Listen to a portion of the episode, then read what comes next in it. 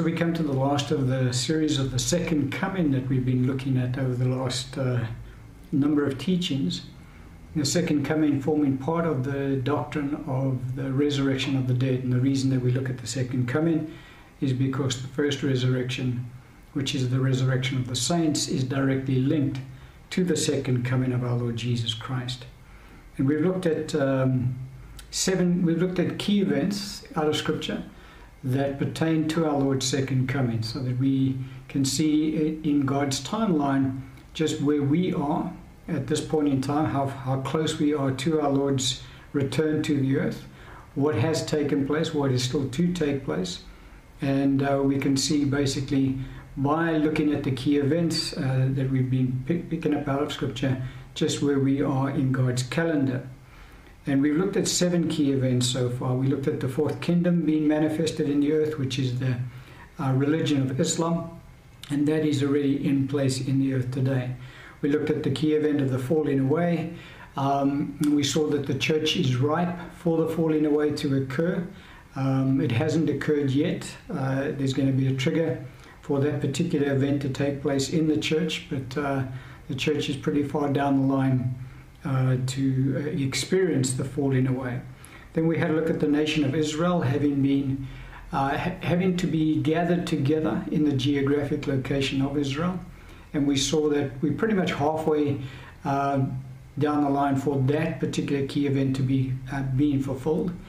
In that uh, there's still more more Jews living outside of that geographic Israel today than there are inside but um, it's pretty much half half at the moment.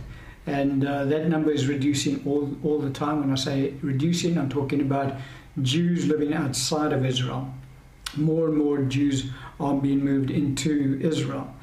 And then we had a look at uh, the temple having to be rebuilt, the third temple. Uh, and we saw that uh, it is definitely uh, scriptural that the third temple will have to be rebuilt.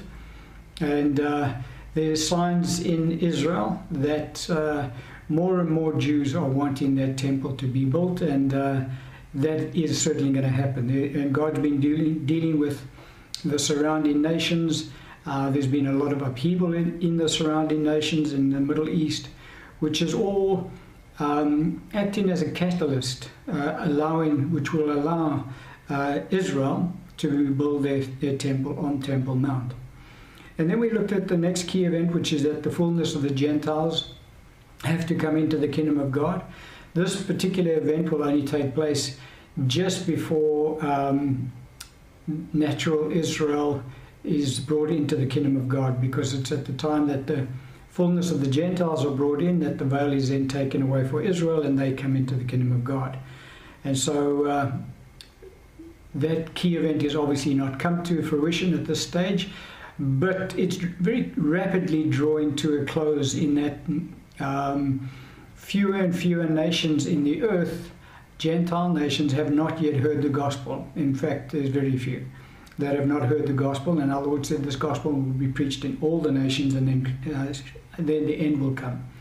Um, and uh, we, we basically are saying that this generation that's born into the earth today will most probably be the last Gentile generation uh, that will hear the gospel and uh, respond to the gospel. Um, and then the, the time of the Gentiles will be over and the time of the Jews will begin. Then we looked at the key event of the two witnesses, and we saw that those two witnesses of Moses and Elijah, and they will appear they will minister in the nation of Israel for three and a half years. We said when they when their ministry uh, starts, when they appear on the scene, that it's a game changer in the in the earth. In that the supernatural power of God will be displayed in the earth on a grand scale, and uh, the whole world will realize that she's now moving into a different uh, time. Um, but that is still futuristic. That will still happen uh, at a later stage after these other key events that we spoke about um, are brought about. Then we saw the, the last key event we've looked at before this one we're going to deal with today. There's two we want to deal with today, and then we'll finish the series. Is the Antichrist himself being revealed? And we saw that the Antichrist will be revealed, and his reign would last for three and a half years. And at the end of his reign, then our Lord Jesus Christ returns to the earth and the church will be caught away. Um, and so we saw that who the Antichrist is. We saw that he is currently being held in the bottomless pit. Uh, he'll only be released when his, when his time comes. He's part angel, part man. He is immortal. Uh, the false prophet is also part angel, part man, and we discussed all of that. Um, we saw that his reign will not be over all of the earth, his reign will be over that fourth kingdom, although his reign will influence the rest of the earth, and he will certainly be the most powerful individual on the earth during his three and a half year reign. And so that brings us now to the next key event that must happen before our Lord returns. And this key event is directly linked to the revelation of the Antichrist. For uh, when the Antichrist is revealed, this particular key event um, is triggered. And this key event is the Jewish believers, not talking about the unbelievers, because there will still be some, we're going to go through it, the Jewish believers fleeing the um, geographic location of Israel.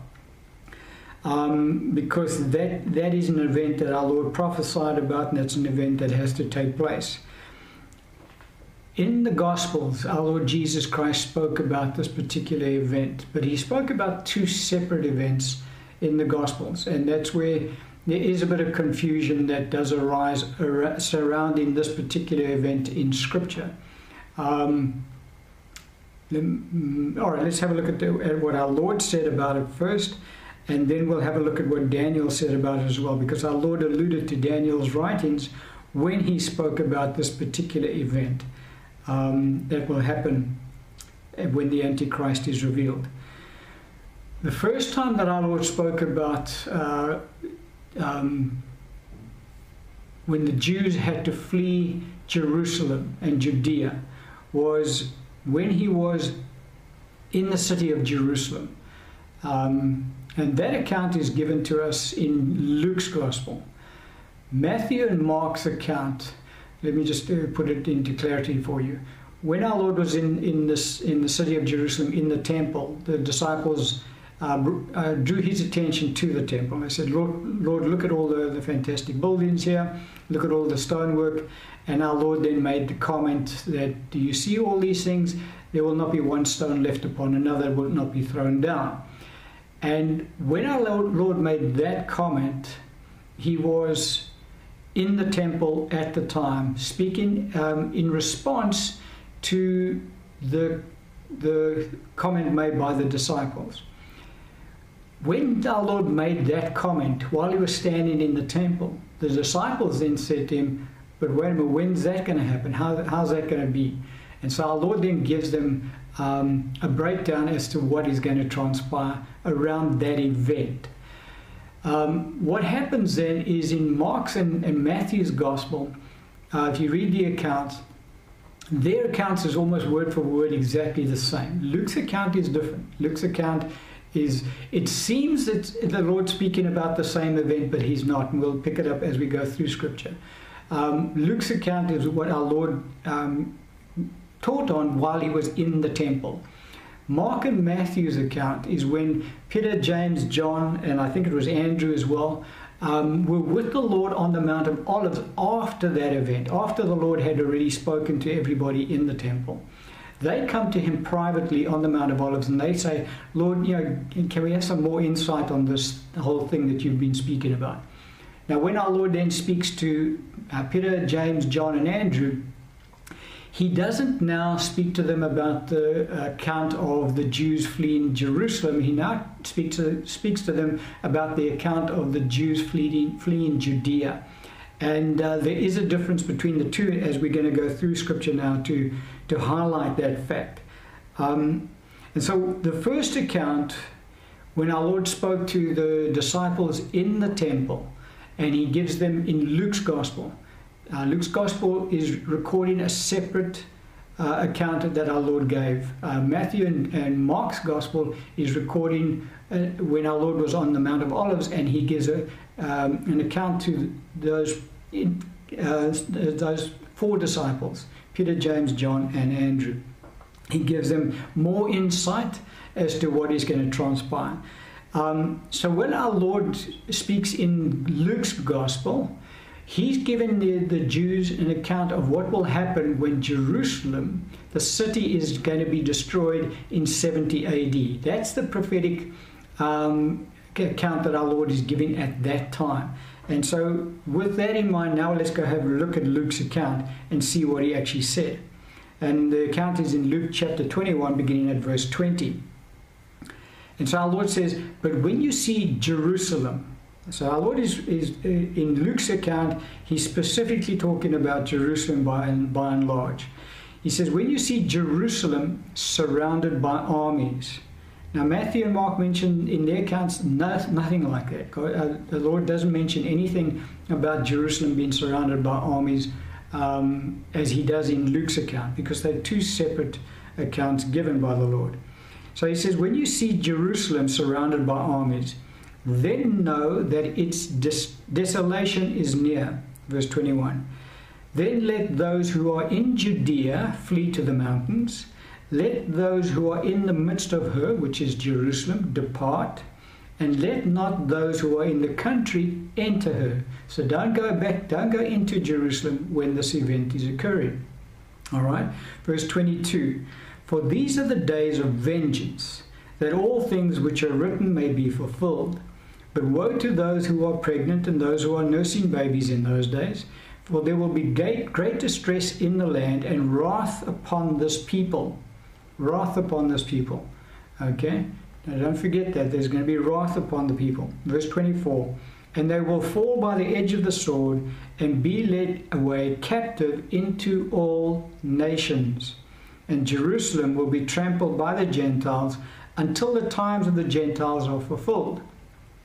And so our Lord in this account is talking about Jerusalem when Jerusalem is destroyed in AD 70. And so we can now unpack what actually transpired here. Our Lord says to the disciples, He says, when, and He gives them the, the sign. He says, This is the sign you need to be looking for. When you see Jerusalem surrounded by armies, that's the sign that Jesus gives them at this time. He says, Then you know that its desolation is near. Then, and only then, he says, let those who are in Judea flee to the mountains. And let those who are in the midst of her, being Jerusalem, the city of Jerusalem, depart.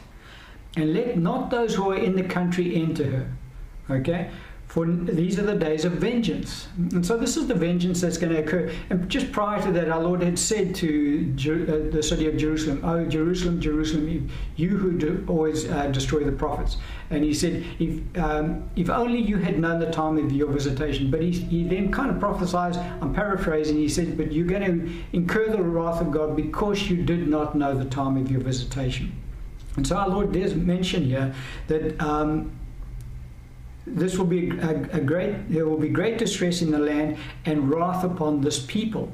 And they will fall by the edge of the sword and be led away captive into all nations. So in AD 70 that's exactly what happened. Um, Jerusalem fell was completely destroyed. Um, there was wrath that was poured out on the Jewish people and they were led away captive into all nations. And Jerusalem from that day onwards was trampled by the Gentiles until the time of the Gentiles was fulfilled. Now, the time of the Gentiles has not yet been fulfilled because the fullness of the Gentiles has not yet come into the kingdom of God. But it's certainly drawing to a close, which is why Jerusalem is becoming more and more uh, controlled by the Jews. Um, there's still this, this Palestinian uh, impact that's got to be dealt with. God will handle that. But and so the Gentiles are still um, trampling underfoot Jerusalem, the city, at this point, but it's less than what it was 100 years ago. 100 years ago, there were no Jews there. Uh, but now, um, there's you know a huge percentage of the population of Jerusalem, the city, are Jewish now. Um, so let's get back to 70 AD, what actually transpired. And then we can look at the historical account and then tie that back with what our Lord actually said. What happened was Judea rebelled against Rome in AD 66. 65, 66. They rebelled. They, they kind of said they, they're going to become independent. And so Rome sent her armies uh, into um, Judea to quell the rebellion and to bring them back under control. And what happened is in AD 66, the, the Roman general, I forget what his name is, but he brought um, the Roman armies to the city of Jerusalem. And they surrounded the city of Jerusalem and they tried to penetrate the walls of the city of Jerusalem, but they could not get in. All right? And so, after a while, wasn't too long, a, a period of months, he, that Roman army packed up and left. Now, don't forget, uh, Jerusalem was destroyed in AD 70, which is four years later. So, what happens here is that the, because at that time, AD 66, there were Jewish believers living in, in Jerusalem. Um, Peter and them was, had just uh, uh, gone home to be with the Lord. Uh, there were still a lot of the uh, disciples, because our Lord died AD, AD 31. So we're looking at 35 years odd later, 34 years later. And so there's a lot of uh, Jewish believers in the city of Jerusalem who are part of the church that was started and planted by Peter and James and John. Um, and, you know, and so the, all of them are still in the city. So when they see the armies, the Roman armies surrounded, surrounding the city of Jerusalem, they recognize the, the prophetic warning given to them by the Lord Jesus. For our Lord said, But when you see Jerusalem surrounded by armies, then know that its desolation is near. Now, the Lord is not saying, guys, um, when, when you see Jerusalem surrounded by armies, that's the time to get out. Well, it's impossible to get out at that time because it's surrounded by armies. Where, how are the Jewish believers going to get out? You know, because the Romans are there and they want to get, they want to you know, kill Jews. So there's no way of getting out. So our Lord is, had given them the heads up, and He said, there's going to be a, a, an incident that will occur, and you will see Jerusalem surrounded by armies. Now, when that happens, and only when that happens, our Lord said, then you have to flee. And he's only talking to the, the Jewish believers. He's not talking to the whole of the Jewish nation. Because the most, the vast majority of the Jews were unbelievers. It was a very small percentage of Jews that were believers. Um, you know, the church in Jerusalem might have been 15,000 strong, but at 15,000 among a population of a million is very small. And so what happened was the Jews, the Jewish believers, when they saw that incident take place, they recognized that's the prophetic warning that our Lord has given. Now it's time to get out because our Lord said, Those in Judea flee to the mountains, and those who are in the midst of the city of Jerusalem, now's the time to leave. Okay? He says you only leave once you see this, the armies around. And so, you know, there has to be a, a um, something that occurs that allows the Jewish believers to believe, uh, to leave. Sorry, and then he says to the rest of the Jews uh, believers, don't go back into Jerusalem. Now's the time to leave. So the armies pack up and they leave. The Jewish believers recognize the sign, and they pack up and they leave. And they went to uh, a, a, little town called Pella, which is on the east side of the Jordan. All of the Jewish believers left. Now, it's still four years before Jerusalem falls. Now, there, you, you, must understand that the rest of the Jews must have laughed at them uh, because here the, the rest of the Jews had stood up against Rome. Rome had sent her armies to quell the, the rebellion, and Rome had withdrawn. And so now the Jewish believers are saying, okay, that's our sign. We need to get, the Lord's given us the sign. He said, this is the time to get out. And so they get out, they leave. They go, they move to the little town of Pella on the east side of the Jordan because our Lord said, flee Judea. Don't stick around in Judea. They leave. All the unbelieving Jews, which were by far the majority of the Jews, must have laughed at them because what are you running away from? You know, we just defeated the Roman armies, and they hadn't really defeated them, but they'd uh, withdrawn. And so the rebellion's going well. We're, you know, we, we are establishing uh, the Jewish nation. But here, all the Christians, because they were Christians, Jewish believers or Christians, uh, pack up and leave. But four years later, the Roman armies return. And when they return, it's over the Passover uh, feast that uh, the city of Jerusalem is actually taken. Now, when the Roman armies return, a lot of multitudes of Jewish uh, people, not, un- not believers now, these are the unbelieving Jews, had come to Jerusalem to celebrate the feast of Passover. And so Jerusalem was packed when the Roman armies arrived for the last time. And they could not get out. They were trapped inside the city. And, and that, that city fell in AD 70. Now, when that city fell, there was an absolute uh, carnage that broke out in the city of Jerusalem. There was a slaughter next to none. Um, Josephus was the uh, Jewish historian of the time, and he records that hundreds of thousands of Jews were slaughtered at that time. Um, by the Roman armies and, and their mercenaries who were just, and then this, the, the, the, the temple was completely demolished, burnt down, and trashed and, and completely uh, demolished. Uh, remember, our Lord said, Not one stone will be left upon another. And our Lord said, and this is going to be wrath upon the people. So they incurred the wrath of God because they had not recognized the time of their visitation 35 years, 40 years before when the Messiah had been in that city. And they had crucified the Messiah. And so now God's wrath was poured out on that nation, and they were then taken captive into every nation in the world. And that is when uh, the, the, the nation of Israel ceased to exist as a nation, AD 70. Um, and Jerusalem was then from that point on trampled underfoot by the Gentiles, and it's been for the last 2,000 years, trampled underfoot by the Gentiles, been under control by Gentiles. Even when the Christians went down there during the Crusades, it was still Gentile Christians who were uh, in, pretty much in control. The Jews were out of it. The Jews were not part of uh, uh, Jerusalem and not part of Judea anymore. They had now been scattered to the rest of the, uh, of the earth. Um, but when AD 70 occurred, it did not affect the Jewish believers. For they had picked up on the sign given to them by the Lord in Luke's account. And he said, and our Lord said to them, guys, when you see the armies surrounding Jerusalem, that's the time to get out. And so that they took the Lord's warning, they got out, and they were not impacted by what happened to all the other Jews, the unbelieving Jews who stayed there.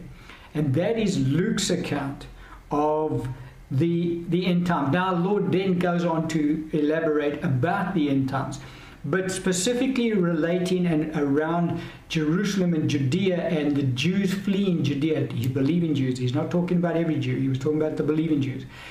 In Luke's account, our Lord is talking about AD 70. He's not talking about the end times. It's two different accounts entirely. Um, and so hopefully I put that in a little bit into perspective for you because it's not often taught that our Lord because because Luke, Mark, and Matthew's account of the end times is so similar. Everybody thinks, okay, well the Lord, it's just um, Luke picked up something that Mark and Matthew didn't pick up on, and so Luke added it in. Mark and Matthew didn't put it in their their gospels. No, that's not the case at all. In Luke's account, our Lord was speaking to the disciples in the temple, and he spoke specifically about AD 70. Plus, he tagged in uh, the a lot of the end time events. But on Mark and Matthew's account, which we'll read now, um, our Lord is speaking purely to those four disciples privately on the Mount of Olives, and they're asking for more input. They're saying, Lord, when is this all going to happen? What is the end of the sign? And then our Lord does no longer refer to AD 70, he now refers to the abomination of desolation, which is the Antichrist, which is when Judea, um, once again, he warns the guys to, to get out. But it's a different warning, and we'll have a look at it. And it's a different um, timeline the Lord gives to the disciples. But it's two different events. You, you, you, have to see that in Scripture in order to understand it. If you don't see it and you try and mix the two, you get very confused as to what is our Lord actually saying here. Um, so once you recognize that there's two events that our Lord prophesied about, then it opens up for you and it makes a whole lot of sense again. And so we'll read Matthew's account. Mark's account, as I said, is almost word for word exactly the same as Matthew's. And so we'll read Matthew's account um, of the same event just 2,000 years later, AD 70, and when the Antichrist appears. So, um, Matthew 24, beginning at verse 15, the scripture says, Therefore, when you see the abomination of desolation spoken of by Daniel the prophet standing in the holy place. The holy place is the temple. Remember, we've already dealt with the fact that the temple will be there when the Antichrist appears. And the scripture again says, Whoever reads, let him understand. And we'll, we'll elaborate a little bit on that uh, as I carry on with this teaching. Why both Mark and Matthew say the same thing. Whoever reads, let him understand. The Holy Spirit is telling us we do need to understand this particular abomination of desolation that our Lord Jesus is referring to. Um, and I'll, I'll explain it as we get, go into it. And then verse 16. Now, then let those who are in Judea flee to the mountains. So it sounds very similar because in Luke's account he said, when you see Jerusalem surrounded by armies, then let those who are in Judea flee to the mountains. Here he says, when you see the abomination of desolation spoken of by Daniel the prophet standing in the holy place, then let those who are in Judea flee to the mountains. So there is a difference here, a huge difference, because in Luke's account, the, the Jewish believers, our Lord's giving them the, the, warning sign. He's saying, when you see this, this is when you act. You don't act before, but when you see this, this is when you act, and this is what you must do. All right? So they see the armies around Jerusalem. They recognize now's the time to go. The armies go, okay, the Lord's given us the gap, now we're going to go. And so they leave. So that was their warning. They took it. They did what the Lord said to do. In Mark and Matthew's account, the Lord's warning is different. He doesn't say, he doesn't give them the time that the armies around Jerusalem. He says, when you see the abomination of desolation standing in the holy place. Now, the abomination of desolation is the Antichrist, the son of perdition. And standing in the holy place, he's literally standing in the temple. Now, the temple is in the middle of the city. It's not uh, out on the outskirts of the city. It's on the Temple Mount. And so our Lord says to the guys at this on this incident, He said, when you see this Antichrist, our Lord doesn't refer to him as the Antichrist. He refers to him as the abomination of desolation. It's you know he, the Antichrist is different. We've discussed it, different titles. And but our Lord says, when you see him standing in the temple, that's when you have to leave. All right. So if it had been a case that him standing in the temple um, and it was an invading army, then it's too late because the, the armies are now inside the city of Jerusalem for the Jews to now leave. But in this instance here, our Lord's giving, because this is still a warning to the church. So our Lord's not, he's not saying you should leave and it's impossible for the church to leave. Lord, how are we going to get out? Because, you know, the armies are here. We can't get out. Because, I mean, for the the Antichrist to be standing in the temple, he must have got in there. Um, and if it's because he got in there because of invading armies, well, then the armies are going to be there with him inside the city. And they're going to be slaughtering Jews left, right, and center anyway. So, how is it possible for us to then get out?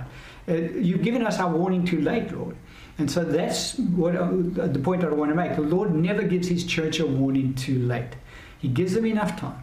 And so, when he, he says on this occasion, when the Antichrist, he, the Lord says the abomination of desolation, it is the Antichrist, same thing. So in Persian, should we say, when he is standing in the holy place, when he's standing in the temple of God, then Jewish believers leave, get out of Judea. But listen also to what our Lord says, verse 17. He says, Let him who is on the housetop not go down to take anything out of his house. And verse 18, and let him who's in the field not go back to get his clothes. But woe to those who are pregnant and those who are nursing babies in those days, and pray that your flight may not be in winter on the Sabbath. Okay, so here the Lord is saying, This is I'm giving you the heads up, this is the time that you've got to get out. But you, your your timeline is very short. In other words, you not only you can't even go back into your house and pack. You just drop what you're doing and you leave. So when you see the abomination of desolation, the Antichrist, the son of perdition, standing in the temple, that is when all Jewish believers are told to leave Judea and leave the city. And don't even try and pack anything. You just drop what you're doing and you leave. That's the urgency to it. And those Jews who do that, drop everything and leave, will get out. The ones who procrastinate and try to go back and try and pack here and there, uh, they're not going to get it. The timeline that our Lord has given is very short indeed, but it's still a, a sufficient time for the Jews to get out. Now, something else that he says, and pray that your flight may not be in winter or on the Sabbath. Now, why on the Sabbath, Lord? I mean, what's the big deal about what day we have to flee Judea? I mean, why must we pray that it won't be on a Sabbath? I mean, the Antichrist is not going to be a holy guy, that he's going to observe the Sabbath. So, what's this? And whoever armies are with him are not going to be, you know, people observant of the Sabbath. No, it's because Jerusalem shuts down currently, and it will shut down even more over that time because we went through the previous teachings was that the Orthodox Jews, their influence will grow dramatically. Don't forget, we've got temple worship that's once again being reintroduced into uh, uh, into Israel, and so the, the Sabbath they shut down. Nothing operates. There's no taxis. There's no trains. There's no. It just comes to a standstill, and so it's that much more difficult to get out when there's no transport and there's no place that you can go fill up your car with petrol and all that kind of stuff. So um, that's why the Lord says, pray that it won't be on Sabbath, indicating to us that the, there will be a lot of Jews who will still be Orthodox Jews, unbelieving in the Messiah. So it's not a case of every Jew is going to, and we're going to get through it, We'll turn to the Messiah when uh, uh, Moses and uh, Elijah uh, come on the scene. A lot of them will turn to the Lord, but not all of them will. Because our Lord says, pray there won't be the Sabbath. Now, you know, if, if it's all, if they're all believers, and they all know, okay, now the Antichrist is standing in the temple, we've got to get out. They're not going to say, okay, well, but it's a Sabbath, so we can't get out because, you know, we can't drive because it's a Sabbath. We don't drive on Sabbath. You know, that's not the thinking that the Lord is saying the Jewish believers who are wanting to get out will be hindered in getting out if it's a Sabbath because they will struggle to be able to get uh, fuel for their cars and things like that because the rest of the Jews will all be shut down for the day. And that's the kind of impact that he's talking about there. But I wanted to bring out the fact that Matthew and Mark's account, the Lord is talking about the end time event. Luke's account, he's talking about the AD 70 event. And that's the difference between the two. Um, and so the heads up that the, the church gets when the Antichrist appears is they when they see him standing in the, in the temple. Now, how does he get into the temple? Well, don't forget, we said that when he comes on, makes himself manifest at that time, it's going to be a very powerful event because Moses and Elijah would have already been um, in the city of Jerusalem and their ministry would be drawing too close and he takes them on. But it will be him on his own, most probably with the false prophet. The two of them will be taken on the two prophets of God. And he overcomes them. But there's no armies that he's with at that time. He's there in, on his own in his supernatural ability given to him by Satan. It's going to be a different time. Um, and when he then stands in the temple and proclaims that he's God, then and only then will there will be an, an invasion of Israel as a nation by the surrounding armies of the Muslim nations. They will come in. But before that, they wouldn't have come in and would give the Jews time for them to get out of the city of Jerusalem and they will have time to flee, but they will have to do it immediately. They will not have time to pack. They will have to do it immediately and they will have to get out of uh, Jerusalem straight away and out of Judea straight away. They've got to go. Now, I, I mentioned the, in, in, in both Mark and, and Matthew's account, the scripture says, the Holy, Holy Spirit says, when they referred to the abomination of desolation spoken of by Daniel the prophet, um, it says, whoever reads, let him understand. Now, the reason that the Holy Spirit puts that little comment in there is because Daniel gets shown two accounts of abomination of desolation. And there, there are two accounts in Scripture. The first account occurred in AD 167 BC, AD, occurred in BC um, 167. And that is when Daniel, and that's in Daniel chapter 11. he talks about the abomination of de- desolation in Daniel chapter 11. And then he talks about the abomination of desolation in Daniel chapter 12. Both abominations of de- desolation are the same type of event, but two different events.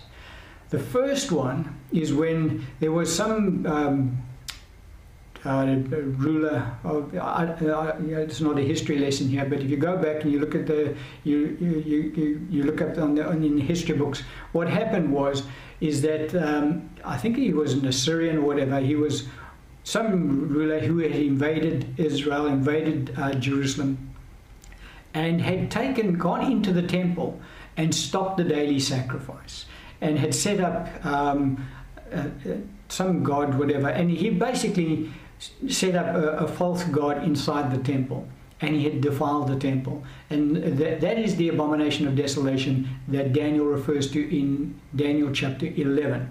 Now, what happened at that time is that um, the Jews rebelled against this guy and they were they managed to get him out. It was the Maccabee um, revolt that occurred at that time.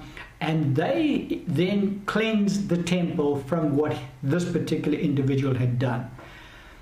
When they cleansed the temple, a, a Jewish feast came into being called the, the Festival of Lights, the cleansing of the temple. And that Jewish feast only started in AD 64. Uh, AD, I keep saying AD. In BC or 165 BC. That, that started. I think it was 165, 163. It was in 167 that this guy goes and he, and he defiles the temple, and he is the abomination of desolation that Daniel speaks about in Daniel chapter 11. And he stops the daily sacrifice and he puts in uh, all of these false uh, gods inside the temple. The Maccabee revolt occurs, they kick him out and they cleanse the temple, and the the Jewish feast, uh, festival of lights, the dedication of the temple, rededication of the temple, is started in that at that time, which is 165 BC. I think that's the correct date. Ever since then, the Jews as a nation have uh, celebrated that feast. That's been another feast that has been added to their calendar, and has never gone away. So much so that when our Lord was on the earth, he went to Jerusalem in that feast. John the, the apostle um, refers to that particular feast. John the apostle refers in his gospel to three specific feasts that our Lord actually attended in Jerusalem uh, the Feast of Passover, Feast of Tabernacles, and this Feast of, of uh, Lights, dedication of the temple. And so this feast is sanctioned by God. And you will see uh, uh as we get to the rest of the teaching on the resurrection of the dead, just why that is. Because there will be there will come a time when the temple will be cleansed once again, when our Lord Jesus Christ returns. Because don't forget now, when the Antichrist does take on uh, Moses and Elijah and kills them, and they get uh, taken up by God into heaven. And he stands in, in the temple now, he says he's God. He's now the abomination of desolation. He takes away the daily sacrifice. He's now the abomination of desolation in the temple. He has defiled God's temple. When our Lord returns to the earth, our Lord will reign from the city of Jerusalem geographically, and He will be in that temple. In order for our Lord to go, He's going to cleanse that temple. So that feast will once again be reintroduced, kind of uh, in the literal sense, in that Jesus will now cleanse the temple of the defiling that the Antichrist has done in that particular temple. But that's just uh, by the way. But the point is, is that Daniel's visions, he sees two abomination of desolations. He sees the one of the that occurred in 167 BC, and don't forget that was still far futuristic for Daniel because he was living long before that time. And so God showed him that abomination of desolation with the cleansing that would take place. And then in Daniel chapter 12, he shows him the second abomination of desolation, which takes place now when the Antichrist will stand in the temple and he will uh, defile the temple of God. And so that is. Um, how you differentiate because again when people study daniel's uh, visions they get confused because they treat those two abomination of desolations as the same uh, event and it's not. It's two separate events. It's the same type of event in that both defile god's temple and both have to be cleansed and both were and both are should we say. One was one still to happen But they, the two visions that Daniel has are of two separate abomination of desolations, and that's how you differentiate Daniel's uh, prophecies towards end time, and that's how you also differentiate Luke's account of the end time with Mark and Matthew's account of the end time, uh, as given to us by our Lord Jesus Christ.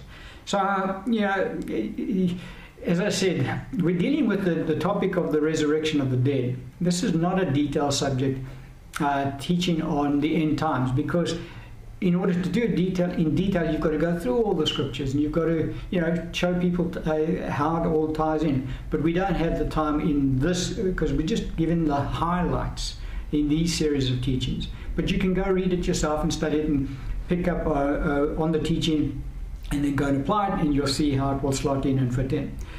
And so, when this event occurs, Israel is now going to go through a torrid time the, the nation of Israel. Because now the Antichrist is going to set up his rule in Jerusalem um, from the temple, and he's going to rule over the fourth kingdom. And the way it, it, it, it, starts off, it starts off in a very bad light. Look at what Zechariah prophesies, prophesies about it in chapter 14, beginning at verse 1. He says, Behold, the day of the Lord is coming and your spoil will be divided in your midst. For I will gather all the nations to battle against Jerusalem. Now, don't forget, all the nations didn't battle against Jerusalem in AD 70. It was only Rome. Um, but in this account, all the nations are going to battle against Jerusalem. Now, the, all the nations Lord is talking about is that confederacy of those 10 nations that uh, fall under the rule and reign of the Antichrist. They will um, battle against Jerusalem. The city shall be taken, the houses rifled, and the women ravished. They'll be raped. Half of the city shall go into captivity, but the remnant of the people shall not be cut off from the city. Then the Lord will go forth and fight against those nations as he fights in the day of battle. And if you go read the rest of that passage of scripture, it talks about how the Lord is actually going to destroy the nations that came against Jerusalem. And that's when he returns. So between verse 2 and verse 3, that from verse 3 onwards now, Lord returns to the earth and he deals with these nations.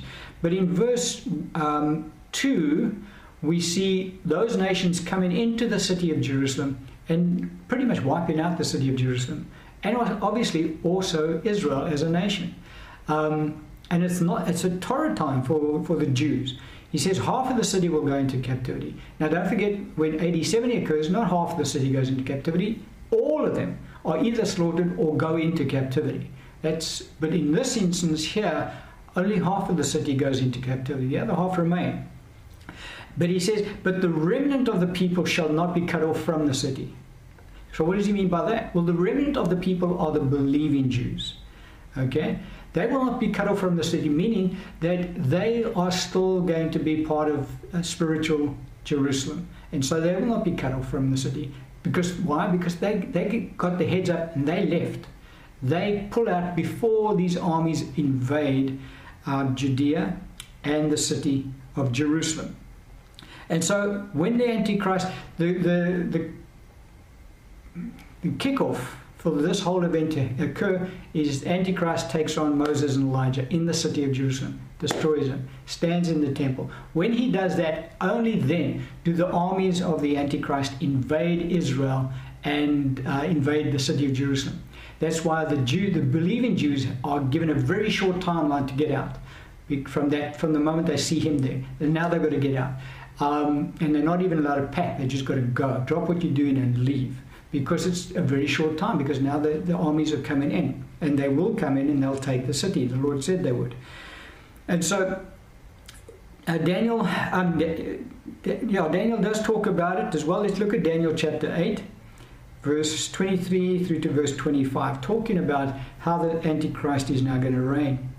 He says, And in the latter time of their kingdom, when the transgressors have reached their fullness, a king shall arise. Now he's talking about the Antichrist, having fierce features, who understands sinister schemes.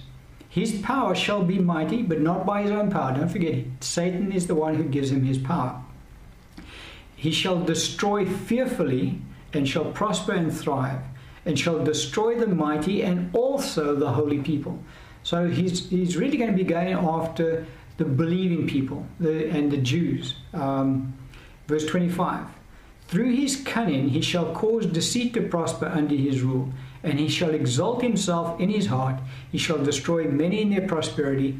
He shall even rise against the prince of princes, but he shall be broken without human means. And that's he, he's obviously he'll blaspheme uh, heaven, he'll blaspheme God.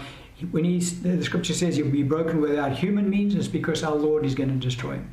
No human's going to do. Uh, Jesus Christ Himself will take care of him when our Lord returns to the earth. And then in Daniel chapter 9, verse 27, scripture says, Then he shall confirm a covenant with many for one week. Now, this is talking about the Antichrist. And so he, uh, let me just read the whole scripture and I'll comment. But in the middle of the week he shall bring an end to sacrifice and offering. Okay? And on the wing of abominations shall be one who makes desolate, even until the consummation which is determined is poured out on the desolate. And so, what the scripture is talking about here is that, remember, don't forget the Antichrist, before he makes himself manifest in the supernatural, he has already become the leader of the, the fourth kingdom. So, he's He's got a, a, a, a very prominent position in the earth at that time because he heads up the fourth kingdom. In that role, he makes a covenant with the nation of Israel. Now, don't forget, the nation of Israel at that time had not yet turned to the Lord. They still are Jewish unbelievers, all right? Um, he makes a covenant with them for seven years. It's like, it's like a, a non aggression pact for seven years. And that particular covenant aggression, non-aggression pact is recognized by the rest of the world. Everybody takes a big sigh of relief because now there's peace in the Middle East at last. And Israel takes a big sigh of relief because you know they've really gone through a torrid time. Israel would have become more and more isolated in the earth by that time. And so she really needs this peace treaty that she's now negotiated with the Antichrist. They don't know him as the Antichrist, they just know him as the leader of this uh, Muslim world out there, which is surrounding the nation of Israel.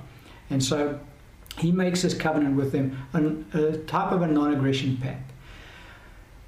After he makes the covenant with them, because um, it's a seven-year covenant. The scripture talks about a covenant, but you know it's a, it's a peace treaty, so to speak, um, and it's it's in place for seven years.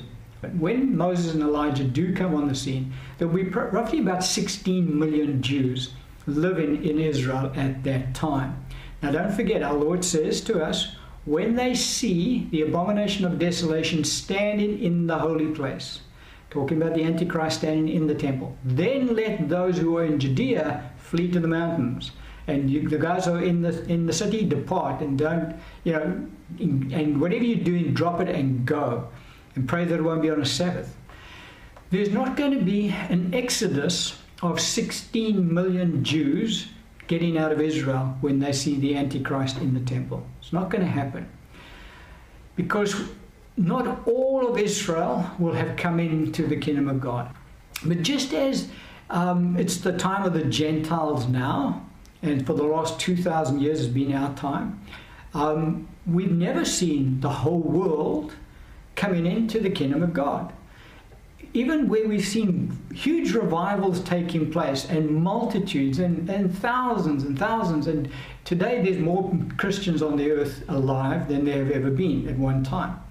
But still, we don't make up the majority. We are still, as believers in the earth, a very small portion of the earth's population.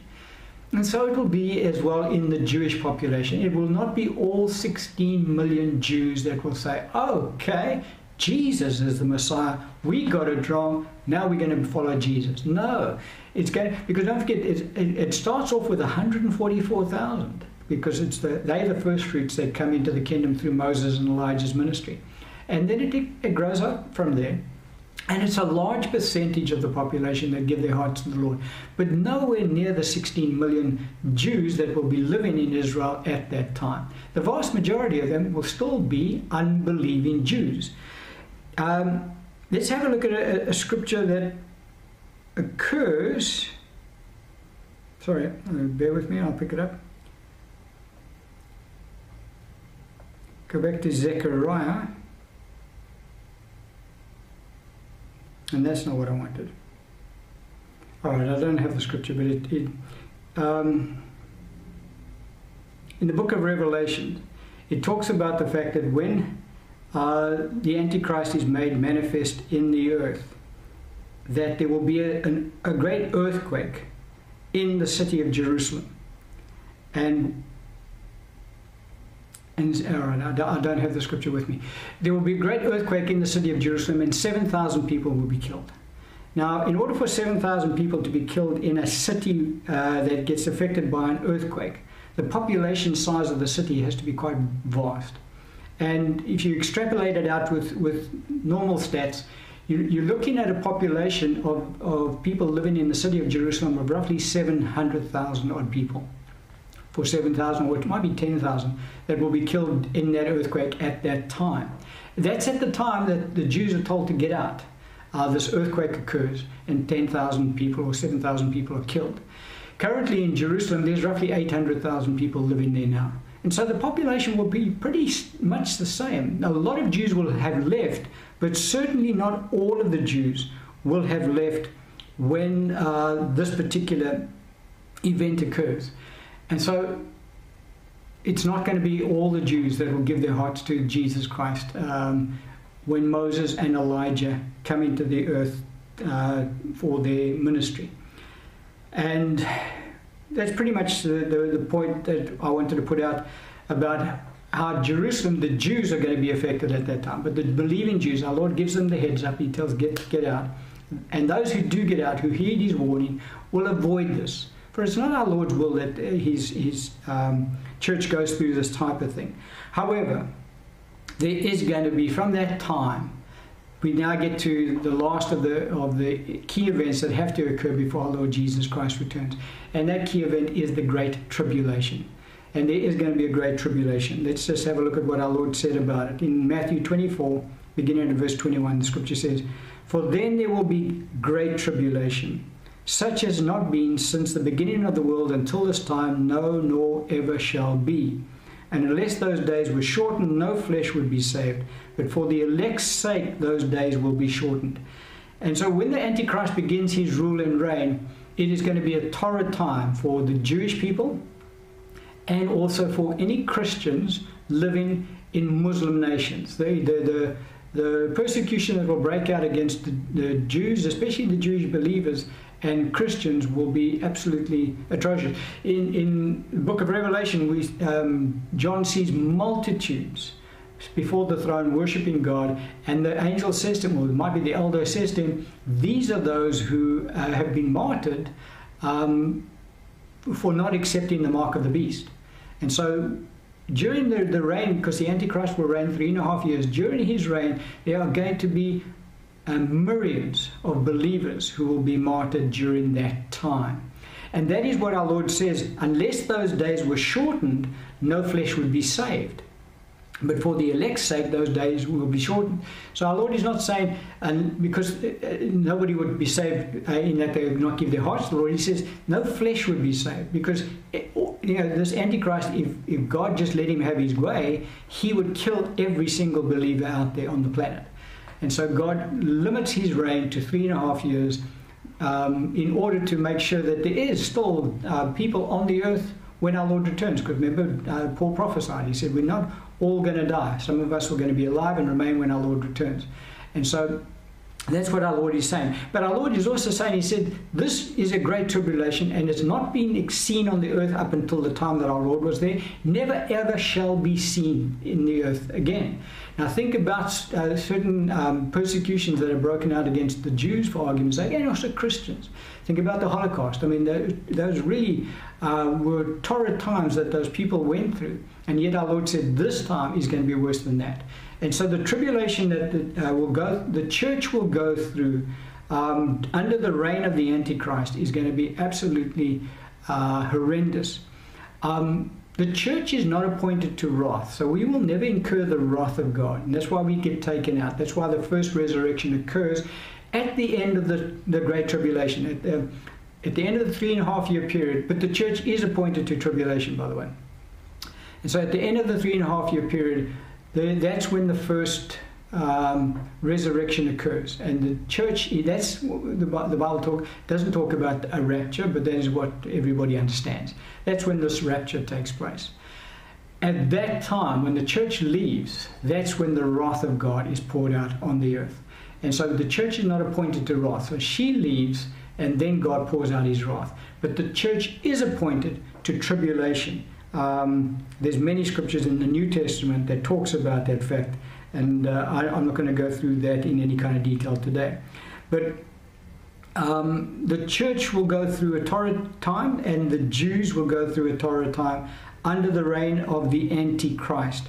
And that is, um, it's not going to be a happy time on the earth. That's why our Lord says in Luke 17, verse 22, Then he said to the disciples, The days will come when you will desire to see one of the days of the Son of Man, and you will not see it. So there's going to come a, a time in the earth where no more gospel is going to be preached because it's just going to be a church in survival mode because there's going to be no more Gentiles added to the church. The fullness of the Gentiles would have come in already.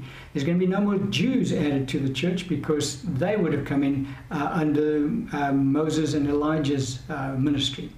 And so it's just going to be the Jews and the, the church, Jews and Gentiles, um, left on the earth and trying to survive. They won't be getting together for big rallies and big prayer meetings anymore because there will be just such tremendous persecution that will break out against the church. She will not be able to, she will remember the days when, gee, when we could worship freely, Lord, and we had Hillsong and we had Jesus culture and all of these uh, concerts we could go into, and that's all going to fall away. That won't be there to the, available to the church anymore.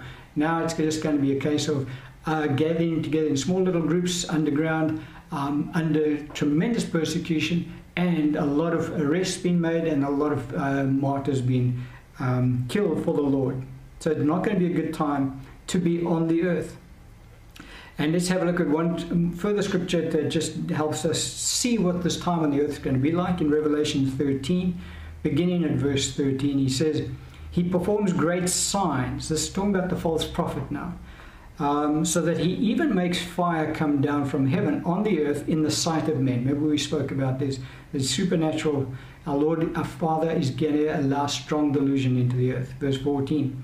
And he deceives those who dwell on the earth. The unbelievers will follow him, hook, line, and sinker, by those signs which he was granted to do in the sight of the beast. So he's got to be in the presence of the Antichrist when he does these signs telling those who dwell on the earth to make an image to the beast who was wounded by the sword and lived. He was granted power to give breath to the image of the beast, that the image of the beast should both speak and cause as many as would not worship the image of the beast to be killed. Now, don't forget, under the Old Covenant, time and again, the Lord says to those who worship idols, you know, these things are, dumb. They can't breathe, they can't speak, they can't see. Why do you worship a, a, a stone? Why do you worship a, a block of wood? But in this case over here, this stone will come to life. This block of wood will come to life because he has that ability.